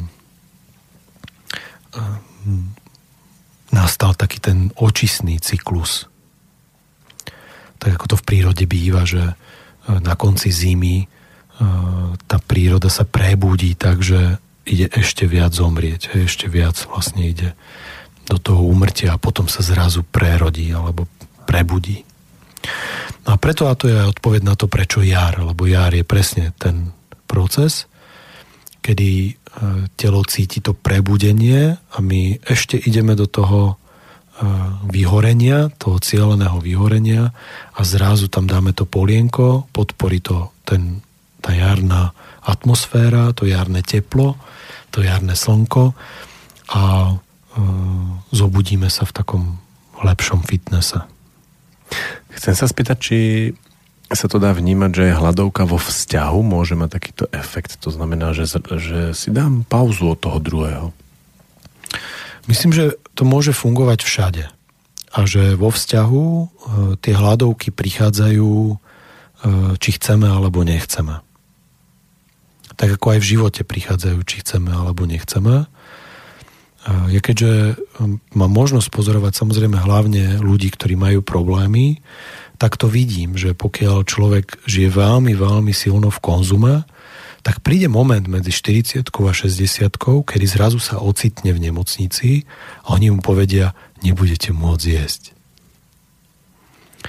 A, Alebo piť. A dokonca aj piť, áno. Ale sú ľudia, ktorí nejedia 7 dní v, v nemocnici, lebo z hľadiska tej eh, operácie alebo toho, čo musia podstúpiť, tak to nejde. Čiže ako by tá psychika naozaj tlačila nás do toho, aby sme si zažili trošku tento, tento uh-huh. model a nemusí to byť len jedlom, ale môže to byť e, rôznym vypnutím alebo depriváciou rôznych iných zmyslov alebo rôznych iných častí. Že na chvíľku nám odíde čuch. Napríklad to sa stáva dosť mužom, že im odíde čuch medzi 40 a 50 um, alebo, Sexualita odíde. Alebo odíde sexualita, áno. Um, a niekedy sa stane, že už sa to nenaštartuje, ale pokiaľ sa to stane, že to je len dočasná vec a naštartuje, tak ona môže prísť v oveľa lepšej forme. A je to len dané tým kopírovaním toho, čo naši predkovia uh, tu mali, alebo ako príroda funguje. Že jednoducho uh, máme tu štyri obdobia, a niektoré sú hojné a niektoré nie. A niektoré dokonca až nás dostávajú na pokraj, pokraj smrti. No a my sme si zvykli v lete, chla, v lete chladiť a v zime oteplovať. Takže tak vyrovnávať tie všetky výkyvy. Že v zime Viagru. Áno, alebo nejaké prostriedky. No, len e, to sú tie polienka, ktoré na prvý pohľad vyzerajú OK. Sú také, že áno, s príchoťou benzínu. Ale dokážu veľmi intenzívne vyhorieť alebo dokážu veľmi intenzívne dokonca zahasiť. Nerobiť čerpatu v pety. Mhm. Jež veľký oheň sa hasí ohňom. To je také zaujímavé, že veľké ohne sa nehasia vodou, väčšinou nie je možné ich zahasiť ohňom, tá vodou, tak sa hasia ohňom. Že sa nechá zhorieť to, z čoho by prípadne mohli horieť. Áno, áno, buď sa dá urobiť nejaká bomba alebo niečo a vlastne vznikne ešte väčší oheň, ktorý pohltí kyslík a ehm, pohltí vlastne celý ten oheň. Čiže sa podporí vlastne ten proces. Máme otázku. Zdravím. Nie je vyhorenie len formou ponorkovej choroby? Aby človek nestarol, treba vraj robiť stále niečo úplne iné. Myslím v priebehu určitého počtu rokov. Na tom niečo bude. No, myslím, že keď niekto robí stále to isté alebo robí rutínne veci, tak e, to je cesta k vyhoreniu úplne jasná. Psychika je založená na zmene. Nie je možné inak poznávať ako zmenou, tak toto funguje. Keď chceme e, cítiť e, iného jemnosť, tak ho hladíme. E, nie je možné ho pocítiť tak, že sa ho dotkneme. Keď veľmi dlho niekde sedíme, prestaneme vnímať, že sme na stoličke keď niekde veľmi dlho sme, prestaneme vnímať. A to je pre psychiku veľmi, veľmi ohrozujúce, lebo ona vie, že keby sme to robili veľmi dlho, prestaneme existovať. A je kľudne možné, že je veľa ľudí, ktorí prestali existovať a ani si to nepamätáme. Lebo len robili stále to isté. A, čiže tá ponorka, alebo um, rutina je pre psychiku taká výstraha a väčšinou e, zoberie všetky síly psychika, aby nás vytiahla z tej rutiny, aby niečo urobila. Čiže ona sama naloží tie polienka a vznikne vyhorenie, ktoré ale nás má povzbudiť k tomu, aby sme niečo spravili. Niekedy sa to podarí, niekedy nie. Asi najsilnejšie je e, depresia, také, môžeme povedať aj taká, že temná e, časť, alebo temná noc duše, alebo úmrtie duše, e, kedy ona akoby ne, nezomiera, ale e, ako, ako taká, ale je to zdanie, že zomrela. A ešte je v tele. Čiže e, Je to akoby veľmi, veľmi nepríjemný stav takého hlbokého vyhorenia. A často mu predchádza taká veľmi silná rutina, ktorú si nemusíme ani uvedomovať. Robíme stále to isté. Chcel by som sa posunúť k ďalšej nejakej tvojej obľúbenej technológii nevyhorenia. Alebo vyhorenia a potom obnovenia síl. Myslíš, ako to e, vedome robiť? Áno. Aby e, sme nevyhoreli. Hej. Tam si napríklad naznačil to samo odhryznutie v e, hladovke, ale ja som s tebou zažil napríklad pustenie žilov a to mi prišlo veľmi podobné princípe, mm-hmm. lebo som si sám odhryzol zo seba. Myslím, že všetky činnosti, ktoré približujú nás k smrti, tak znamenajú, že sa v nás, nás vzbudí život. A pre e, prírodzene vzbudenie života, čiže nášho života, je vyhorenie veľmi vzdialené. Lebo tam pri, pridávame polienka toľko, koľko majú byť. A preto mne sa páčia tieto techniky alebo tieto technológie, lebo oni E, nepracujú s tým tak, koľko tam dať a čo robiť a tak teraz si kúpiť to Porsche alebo nekúpiť. A, a, a vlastne keď mám tých 50 a už mám toľko, tak mám si kúpiť to Porsche, či nemám. E, alebo tak mám tých 8 či 7 hodín chodiť do práce. To sú všetko otázky, ktoré e, sú také pasa, trochu tam nás dostáva náš rozum alebo naše ego. A v zásade žiadna odpoveď nie je správna. Lebo nikdy nevieme, či 7 hodín je dosť, alebo 8 hodín je dosť. A nikdy nevieme, či keď to nastavíme na 8 hodín, či to nebude znamenať vyhorenie, lebo to bude znamenať vtedy, keď to prebehne. A väčšinou, keď to prebehne, už je neskoro. Preto ja mám rád tieto techniky, ktoré E, vzbudzujú život a prirodzene nás tlačia do toho, aby sme robili to tak, ako to naozaj cítime a máme. A ja som si zvykol na to, že keď urobím hladovku, e, tak e, zrazu ma to nastaví tak, že ma to úplne spomalí.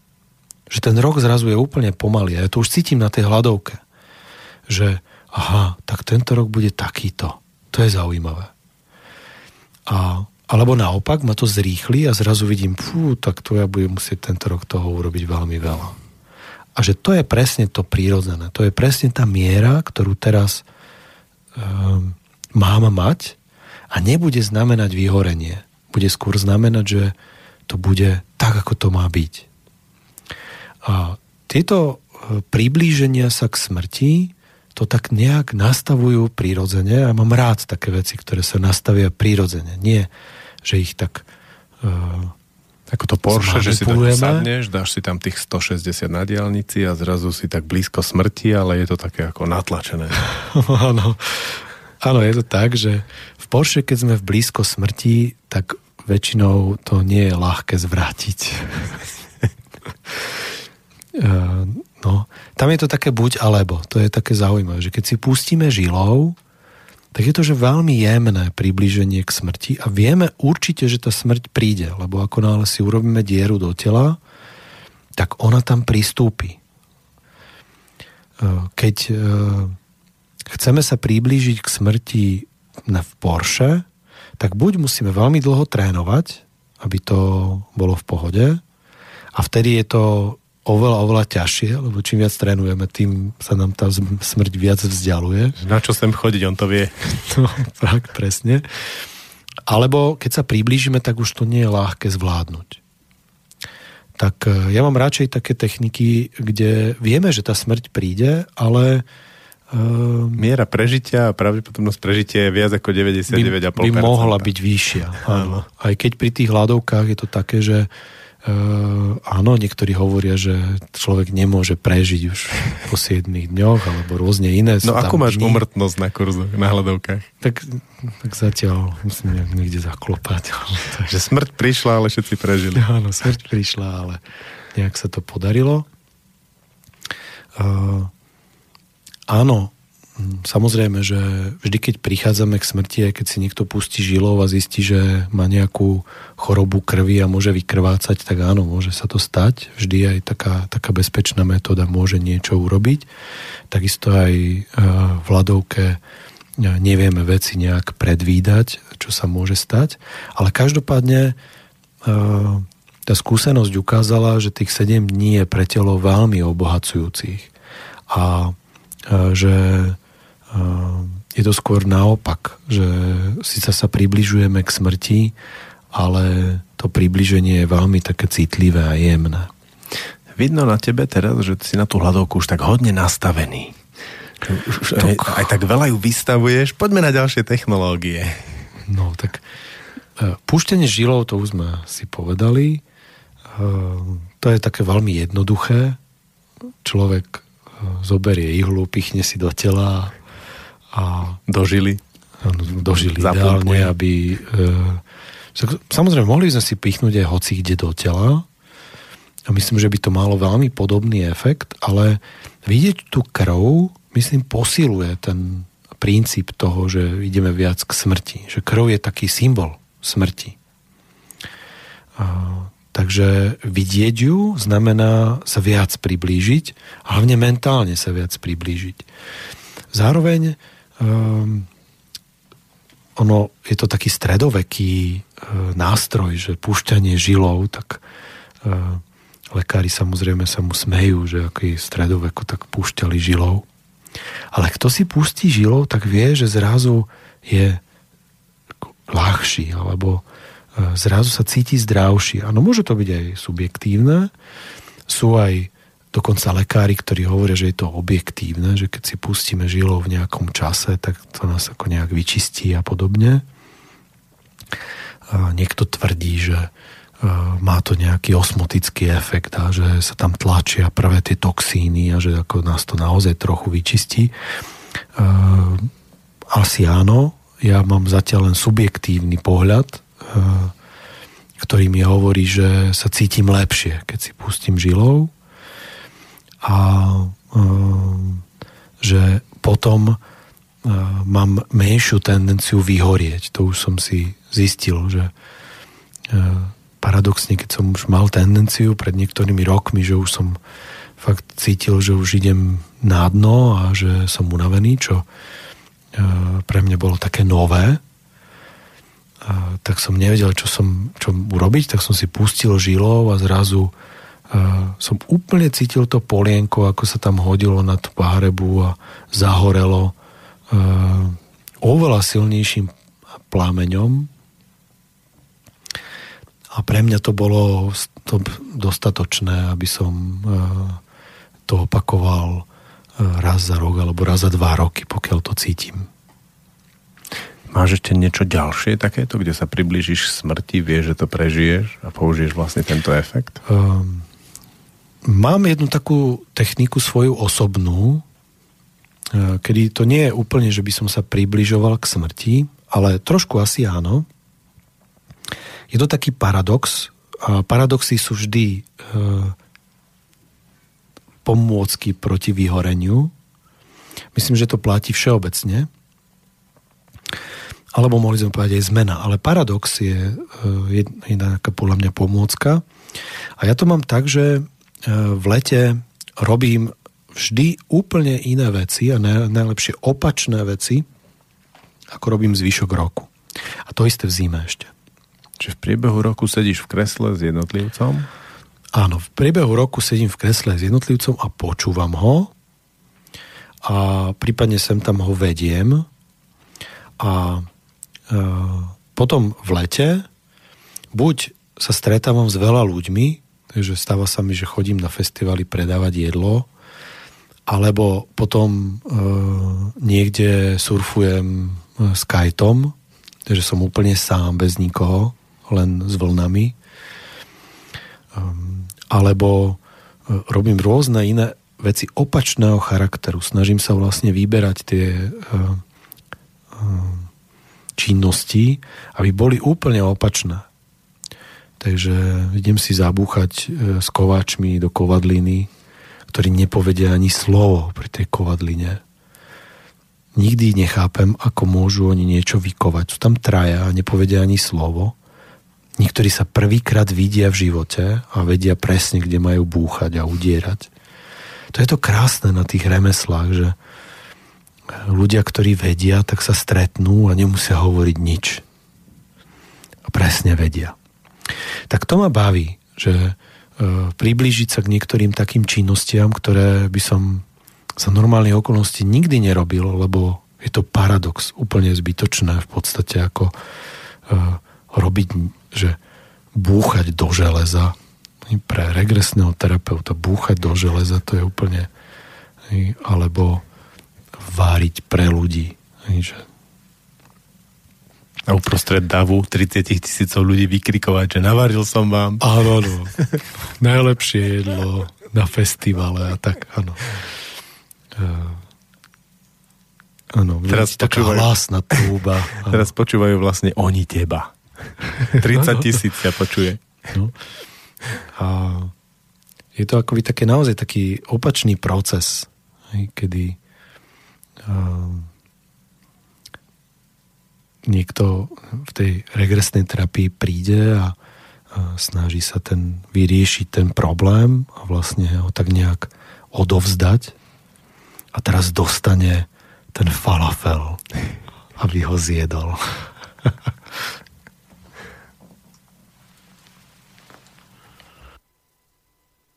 Už ťa chcem zaorať a zasypať soľou.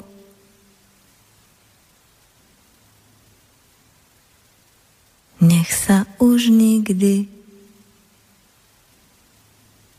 nezapírim.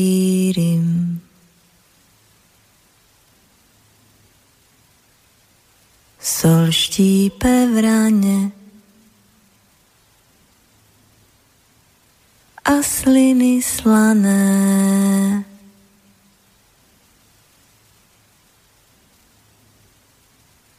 a v očiach slanej vody víry.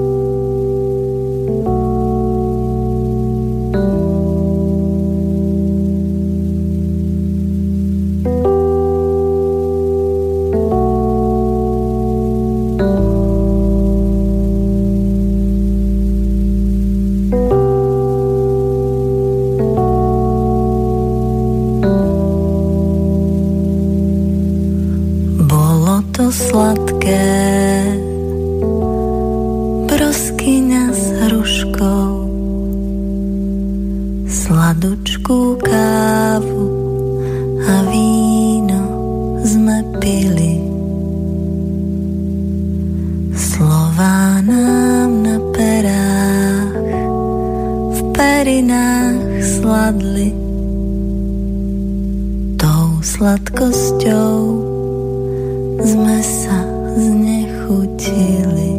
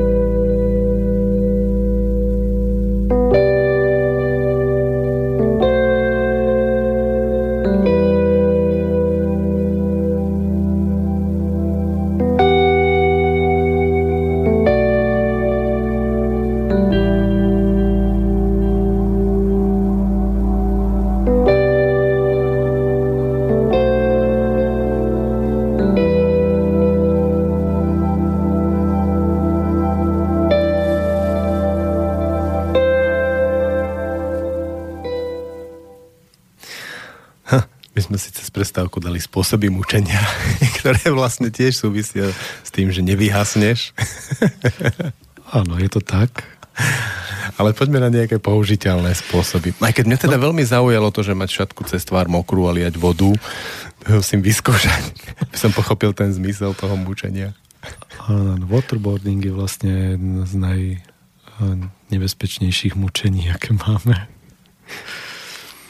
A uh, myslím si, že dokonca je medzinárodným spoločenstvom zakázané ako metóda mučenia.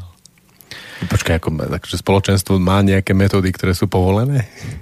No, myslím, že máme, ktoré sú zakázané. Neviem, či sú také, ktoré sú povolené, ale máme tie, ktoré sa zakazujú. Tak e, v podstate spôsoby mučenia. to je zaujímavé. že nie sú povolené ako, žiadne, ale sú také, čo ako sú sú napríklad zakázané tie e, kazetové bomby, hej, podobne, že ostatné bomby sú dovolené. je to taký paradox. Keď my tu na OSN schválime, tak to môže byť. že myslím, že je tam také oddelenie mučenia a tam teraz volajú z každého štátu, že my tu máme takého, potrebujeme ho trošku vymučiť. neviem, neviem. Ale neviem, to, tu nemám tú istú informáciu, ale sa mi zdá, že, zdá sa mi, že som to niekde zachytil, mm. že mhm. táto metóda je zakázaná. Tak poďme na to, aké, aké metódy v podstate tej mučenia seba používaš? Áno, áno. Je to vlastne istý, istá forma mučenia. V podstate všetky deprivácie zmyslov, ktoré máme, tak e, privolávajú smrť a dostávajú nás do stavu, kedy e, v sebe vzbudzujeme život alebo v sebe začneme cítiť život a tým pádom nás to viac priblíži k tomu životu a tým pádom nás to viac oddiali od vyhorenia. Jednou z takých ďalších metód je tma, čiže vlastne deprivujeme zrak a kožné senzory, aj tak by sme to mohli zobrať, ale hlavne zrak, čiže a ešte možno taký inštinkt e, vnímania zmeny svetla a tmy, ktorý máme, keď vlastne slnko prechádza máme pol dňa tmu a pol dňa svetlo, takže tam vlastne deprivujeme tento inštinkt a zároveň zrak a to nám prináša, že môžeme ísť hĺbšie k sebe. Ja niekedy používam, keď som hlavne pri mori, e, depriváciu e, zmyslov pocitových. Myslíš dotyk? Takže, alebo dotyk, áno, dotyk. Mm.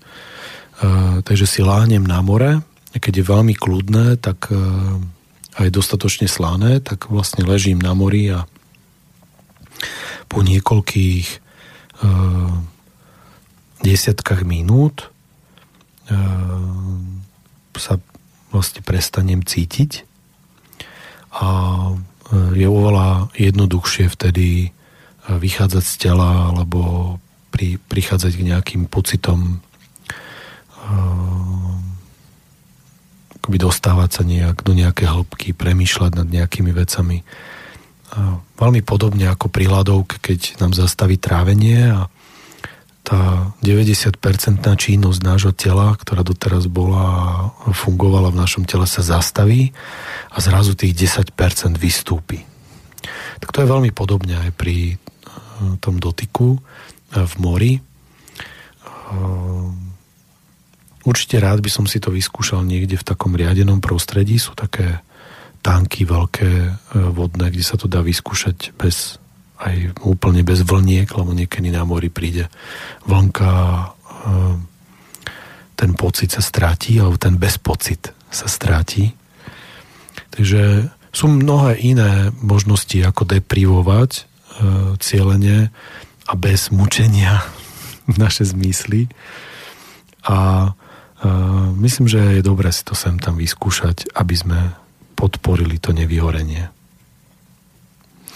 Ja viem, že sa napríklad dá robiť ticho. Áno. Myslím si, že je deprivácia e, bez vln môže byť veľmi zaujímavá.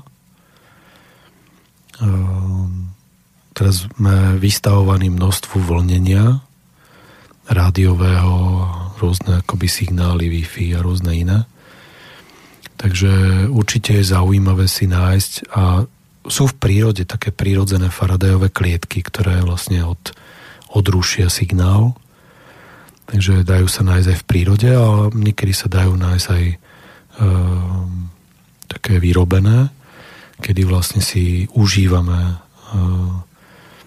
paradoxne to bez vln, že normálne, keď by sme nemali elektrínu, tak by sme nemali žiadne vlnenie, ale teraz ho máme a preteka našimi telami každodenne množstvo vln a už sme na nich zvyknutí. Ale ako náhle to prestane, tak niečo nastane v nás.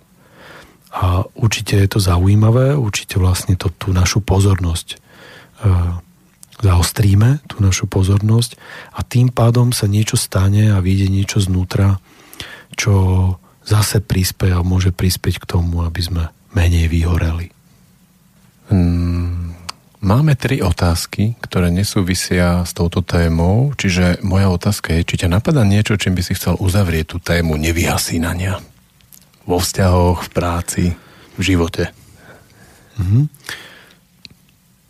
Ja myslím, že um, keby sme si tak zhrnuli, že čo všetko uh, sme si povedali, tak by to mohlo byť také pekné uzavretie tam mi môžeš možno pomôcť. Prvé asi, čo ma napadlo a čo sme tu rozoberali, bolo prenatálne obdobie a tam bol ten priestor. Čiže keď niečo robíme a máme na to priestor, tak pravdepodobne nevyhasneme. Keď robíme v práci a máme veľmi málo priestoru na tú prácu a sme dúpaní šéfom alebo sami si ten priestor nevieme vytvoriť. Teraz sú veľmi modré, moderné tie koje, že v jednej miestnosti pracuje 30 ľudí vedľa seba, majú každý taký veľmi malý priestor, tak to je veľmi silný uh, impuls na vyhorenie. Takže myslím, že toto je také prvé, že mali by sme mať priestor. Keď máme priestor na svoj život, na svoju prácu a cítime, že ho máme, že môžeme realizovať sa tak, ako potrebujeme, tak to je veľmi dobrá prevencia proti vyhoreniu. Druhá vec, e, na ktorú sme tu prišli, bola tá, že e, by nám nikto nemal zasahovať do toho, alebo by sme si nemali zasahovať do toho, alebo e, by sme si nemali nechať zasahovať do toho. Čiže všetky prekážky, ktoré sú zbytočné, samozrejme niektoré prekážky nás môžu posúvať ale tie zbytočné nás privádzajú k vyhoreniu. Čiže ako náhle cítime, že niekto nám zbytočne dáva polena pod nohy, zbytočne nám dáva viac nejakej práce alebo nám dáva zbytočnú prácu, tak to je, že prírodzené vyhorenie. Dneska máme obrovské množstvo zbytočnej práce, ktorú robíme. Množstvo ľudí prenáša jedný papier z jednej miestnosti do druhej a e, musia to robiť, lebo niekto povedal a myslím, že tí ľudia cítia, že to je zbytočné, tak to je ďalší veľký predpoklad na to, aby sme vyhoreli. Čiže pokiaľ naozaj robíme veľa zbytočnej práce, alebo je tam veľa zásahov niekde zvonku, zbytočných zásahov, mohli by sme si dať hľadovku. a potom pokračovať ešte chvíľu v tej ano, zbytočnej práci. Ja si pamätám na veľmi veľa zbytočných zásahov od bielých čipsov do môjho života. A bolo to naozaj akoby veľa zbytočných, ale až pri hľadovke som to zistil. A to bol taký dár, tá hľadovka, lebo mohol som to zistiť v 60 pri infarkte. Alebo pri nejakom problému s trávením alebo niečom podobné. Tie choroby vlastne robia tú prácu, že pozývajú tú smrť, trošku nás deprivujú. Áno, a my e, keď to prežijeme, tak e, zrazu sme čulejší a zdravší a zdravšie jeme a chodíme aj behať. Robíme rôzne veci, čo tí lekári hovorili doteraz a predtým sme hovorili, že to je úplná hlúposť, prečo ja by som to mal robiť, tak zrazu tá choroba a povie, spomenieme si na všetky dobré rady bielých mužov Čiže buď to sa budeme preventívne deprimovať sami, alebo tá smrť, tá choroby predtým ešte trošku nás trošku zadeprimujú mm. tak či tak. Mm. Takže nič nám neujde. No, asi áno. Je to tak dobre vymyslené. To je dobrý systém. Poďme na tie otázky. Dobre, tak OK, tak tým by sme mohli, mohli, ešte by som možno z tej puberty povedal, že tam máme také, že mali by sme odmietnúť niekedy aj to, čo nám doteraz robilo radosť alebo bolo smiešne. A nemusíme do nekonečna robiť jednu robotu, môžeme ju kľudne odmietnúť, kľudne sa k nej vrátiť a uh, najlepšie, keď uh, minister robí upratovačku. upratovačka ministra. A potom je to taký paradox, čo prináša veľmi ako také obohatenie a to vyhorenie potom je oveľa nižšie. Samozrejme, minister asi by mal urobiť upratovačku trochu kratšie, alebo niektorý by mohol aj dlhšie, ale tak prirodzene. Ako, áno, podľa toho, ako ho to baví. A tí, ktorí to baví, by to asi mali robiť kratšie a zase e, upratovačky si by mohli robiť kratšie tých ministrov, ale pokiaľ by sa to udialo, tak možno by bolo menej vyhorených ľudí.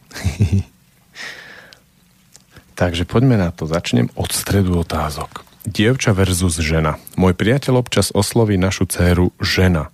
Napríklad hrajú sa s kamarátkou a on na nich zvolá ženy, poďte sem.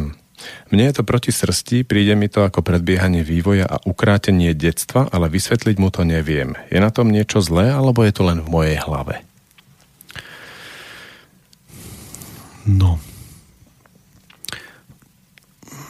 Ťažko vidieť do hlavy toho muža, ale myslím, že závisí od toho, ako, za, za on vnútornou pohnutkou to robí je pravda, že keď z dieťaťa robíme niečo viac, a to je jedno, že či dospelého alebo niečo iné viac, tak to pre dieťa je trauma. Dokonca je to trauma.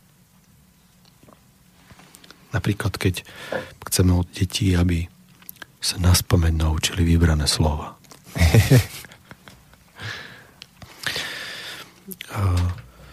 Čiže pokiaľ chceme niečo viac, na čo dieťa nie je pripravené a uspôsobené, tak to pre dieťa je trauma. A samozrejme, keď to je pre dieťa trauma, tak pre tých, ktorí sa pozerajú na to dieťa, je to tiež trauma.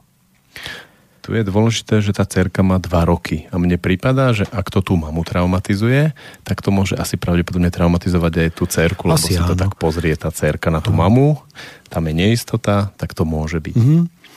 Uh Myslím, že všeobecne by sme mohli povedať, že táto situácia nie je úplne asi dobrá, keď mama je nejak traumatizovaná.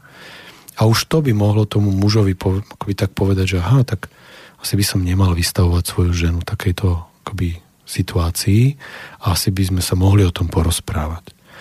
A asi by som mohol akoby prísť na to, že prečo to ona takto má. A keď na to neprichádzam, tak uh, možno to nerobiť. Ale uh, myslím si, že dvojročnú, dvojročné dieťa volať žena asi uh, nie je úplne na mieste, ale ťažko povedať. Uh, platí ale, že keď ten muž vo vnútri cíti, že volá na svoju dceru, ktorá má dva roky a tá dcera tomu rozumie, že to tak je, že on tú emóciu tam dáva, tak viem si predstaviť, že by to mohlo byť v poriadku. Ale asi by to vyžadovalo veľa úsilia od toho muža, aby za tú ženu hodil nejakú emociu dvojročného dieťaťa.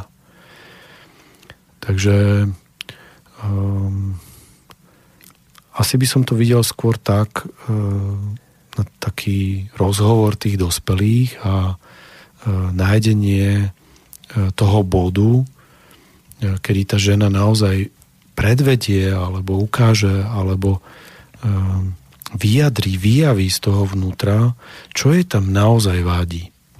A ako náhle sa to podarí vyjadriť, nie sa snažiť zmeniť toho muža. Nehovor to, lebo tá naša dcéra to si dospieva, že to je hrozné. Ale keď sa jej to podarí vyjadriť, tak myslím, že ten muž to pochopí a dokáže uh, buď to nerobiť, alebo dokáže pochopiť, prečo to robil. A potom už sa nemusí uh, strážiť, či povie ženy, lebo pochopenie znamená, že sa to dostane do úplnej prírodzenosti. Či v tom ostane, alebo to zmení. Uh-huh. Uh-huh. Potom sú tu ešte ďalšia otázka a to je výchovná pozadku. Známi majú názor, že výchovné udretie pozadku občas neuškodí a naopak rodič si tým získava rešpekt. Ja mám opačný názor a preto by som chcela vedieť, aký je ten váš. Môže byť výchovná pozadku občas prospešná? Kedy a prečo? Uh-huh. Ja som v tomto celkom striktný a taký utopista, že výchovná pozadku nič nerieši. Teraz e, myslím, že dokonca vyšiel taký e, výskum o to veci, to skúmali, že či to má nejaký zmysel a vyskúmali dokonca, že to zmysel nemá, čiže tak mi potvrdili moju utopistickú teóriu. No, výchovná pozadku vyzerá ako taký fyzický trest za niečo, čo dieťa urobilo alebo uh-huh. neurobilo. Uh-huh. A z tohto pohľadu aj mne to vyzerá úplne mimo. Myslím, že uh, dieťa do 7-8 rokov vôbec nerozumie, čo znamená ak potom. Čiže nerozumie, že keď niečo urobilo zlé, dostalo pozadku, pretože urobilo niečo zlé. Pre dospelého človeka je to nepredstaviteľné si to takto predstaviť, že dieťa tomu nerozumie. Ak potom. A e, väčšinou, veď, keď mu dám pozadku, tak potom to naozaj neurobi druhýkrát. Ono to platí, ale neurobi to preto, že to pochopilo to dieťa, ale preto, že sa bojí pretože zažilo niečo nepríjemné a už to nepríjemné nechce zažívať, takže sa bude strániť veciam, ktoré sa udiali v tom období alebo v tom zmysle. Rodič si nemusí uvedomovať, že dieťa prestáva robiť aj iné veci v tom. Nielen, že uh, neukazuje dlhý nos uh, starej mame alebo susedovi, ale prestáva jesť alebo prestáva robiť iné veci, ktoré v tom období robilo, lebo nevie, ak potom, tak radšej povie si tá psychika, že všetko, čo som vtedy robil, radšej nie. Vyskúšam všetko možné za radom a uvidíme, čo bude fungovať. Tak. Čiže to nie vždy si rodič uvedomuje, že e, na prvý pohľad to funguje, ale s tým stopne ďalších 10-15 vecí a to nielen návonok, ale aj vo vnútri tam aj v tele sa prestanú robiť veci a vieme, že napríklad dlhodobo bytí, byté deti majú hormonálne problémy a majú rôzne autoimúnne ochorenia a podobne, kedy sa stopnú veci v tele. Lebo to dieťa do tých 8 rokov tomu nerozumie, nevie, čo to znamená. Potom, keď ju začína chápať, ak potom, tak zrazu zistuje, že ten Boh, ktorý je vlastne dokonalý, sa míli. Lebo každé údretie je zlyhanie. Lebo ináč uh, by sme to nerobili. Hej? Obzvlášť tou emóciou bezmocnosti, ktorú väčšinou to už trestajúci má. Áno. A áno, niekto, niekomu sa môže podariť, že si povie, tak a teraz to dieťa má 10 rokov a teraz úplne chladnokrvná spätná väzba k tomu, to, čo sa udialo, teraz tu dostaneš pozadku. Myslím si, že v 99,9 prípadov to tomu dospelému príde smiešne. Že ako ja môžem dať najavo dieťaťu, keď ukázalo dlhý nos starej mame, údretím, že to nemá robiť. Myslím, že to nejde. Pokiaľ by to dieťa e, vyfackalo iné dieťa, je možné, že by tou fackou nejaká spätná väzba prišla a aj tam si nie som úplne istý, lebo bolo by lepšie, keby ho vyfackalo zase to isté dieťa. A vtedy by tá spätná väzba prišla. Takže ani tamto ak potom by asi nebolo úplne pochopené, lebo to dieťa zrazu by zistilo, aha, tak ja som vyfackalo 10-ročného chalana, a teraz má facka 30-ročný človek. Ale viem si predstaviť, že 10-ročné dieťa vyfacká 30-ročného človeka a dospelý otec vyfacká to dieťa. A vtedy by to asi bolo košer. Ostali nám tu ešte dve otázky a tie si necháme na budúce. A dnes sa so všetkými lúčime a s tebou Patrik zvlášť. A ďakujem ti za tento rozhovor. Ďakujem aj ja. Majte sa pekne. Táto relácia vznikla za podpory dobrovoľných príspevkov našich poslucháčov. I ty sa k ním môžeš pridať. Viac informácií nájdeš na www.slobodnyvysielac.sk Ďakujeme.